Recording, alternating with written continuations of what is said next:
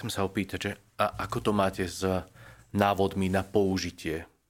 Že či ich čítate? Predtým, ako niečo začneme používať. Ja som viackrát už tak si povedal, že a to je strata času, že som dosť šikovný a inteligentný na to, aby som to zvládol, alebo že nejak si poradím. A už veľakrát sa mi stalo, že som prišiel na to, že nie som až taký šikovný ani inteligentný a musel som potom vytiahnuť ten návod na použitie a, a pre, prečítať si, že čo sa tam vlastne e, e, hej, hovorí a potom možno začať používať ten stroj alebo čokoľvek skladať.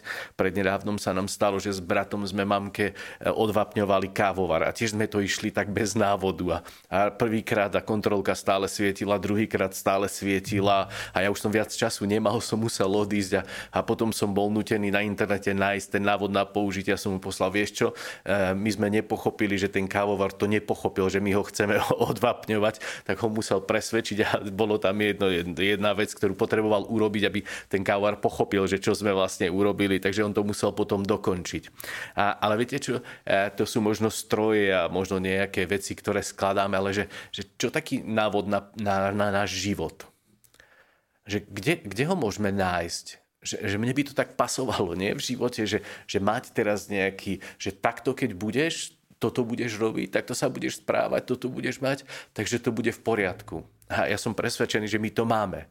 Že Boh ako tvorca nás, ktorý nás pozval do života, nás nenechal len tak, tak tu teraz sa nejak akože predieraj cez ten život, naraz si kolena, ublíž si a ja neviem, spôsob kalamity, že, že on nám dal určitý návod, len že či my sme tí, ktorí naozaj ako keby sme to brali vážne, že on to myslí s tým návodom na náš život vážne. A myslím si, že Biblia je, je presne niečo také, kde on hovorí o tom, ako máme žiť. A teraz, viete, to, čo sme dnes počuli v tom evanieliu, tak podľa mňa je, je kľúčové, čo Ježiš hovorí, lebo on hovorí, že, že e, môže to byť také, že mi hovoríte, pane, pane, ale žijete si podľa svojho a toto nie je v poriadku. A potom rozvíja tú svoju myšlienku a hovorí, že, že viete, keď človek počúva a uskutočňuje, tak je múdry muž. A keď počúva a neuskutočňuje, tak je hlupý muž. A vieme tie následky potom. A teraz ja sa pýtam sám seba a možno, aj nás všetkých, že, že my počúvame. Dnes sme počuli znova slova Evanielia.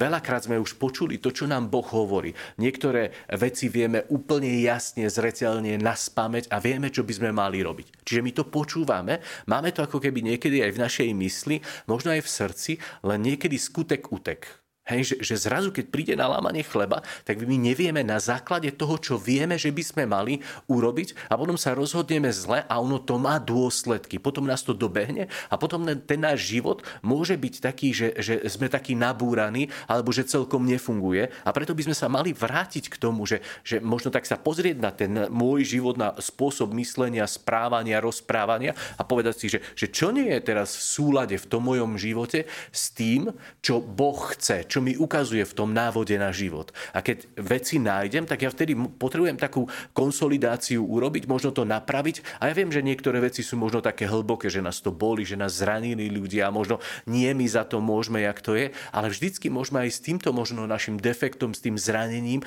prísť k Bohu a povedať, Bože, pozri, toto tu nefunguje a ja som to nezavinil a ja by som chcel, aby som, ja neviem, sa vedel lepšie správať, mať viac lásky, vedieť skôr odpúšťať. A verím, že, že Pán Boh vtedy môže zasiahnuť dosiahnuť a ako keby nastaviť znova ten náš život, vstúpiť do nášho vnútra a pomôcť nám do toho, aby sme žili v jeho pokoji, v jeho radosti, v tom šalom, do ktorého on nás pozýva a potom ten náš život naozaj je taký niečo, čo chutí, čo prináša dobré ovocie. A dnes máme spomienku na svätého Ambróza a on patrí medzi štyroch veľkých západných učiteľov církvy spolu s Augustínom, Hieronínom a Gregorom Veľkým. A bol veľmi múdry. Hej, stal sa miestodržiteľom viacerých miest eh, v Taliansku a keď v Miláne eh, zomrel eh, biskup, ktorý bol Ariánom, tak vtedy vznikol v tom kostole, kde chceli, teda mali voliť nového biskupa, alebo bolo tam jednanie medzi Ariánmi a medzi, katolíkmi, takými pravovernými. Každý chcel mať svojho biskupa a vznikla tam veľká hádka. Keď o tom počul Ambrose ako miesto držiteľ, tak tam utekal a poriadne tam naložil. Hej, v takom dobrom, s takým, s takým zápalom a dobrú kázen tam povedal, že zrazu všetci stichli v tom kostole a nejaké dieťa tam vykríklo, že Ambrose nech je biskup. Hej, a, a všetci boli ticho a potom si to uvedomili a všetci začali kričať, že dobre, dobre, a on sa začal vyhovárať, že ale že počujte, že ja nemám teologické vzdelanie, ani nie som pokrstený. Hej, a, a naozaj do konca roka on prešiel cez to všetko a 7. decembra v tom istom roku bol vysvetený za biskupa a stal sa naozaj takým veľmi múdrym a horlivým správcom celej diecezy, žil príkladným životom, rozdal svoj nehnuteľ, hnutelný majetok, hnutelný či nehnuteľný dal do církvy. Jednoducho naozaj bol veľmi, veľmi taký, že ako keby uchopil to, že počul a začal žiť. Že mne, mne to tak zapadlo do toho, čo dnes to evanelium hovorí, že u neho to tak môžeme vidieť. A ja nás len chcem tak pozvať, že aby sme možno urobili také, takú e, sebareflexiu dnes, že ja, ja si to tak hovorím niekedy, že, že Bože, ja som ti dal život.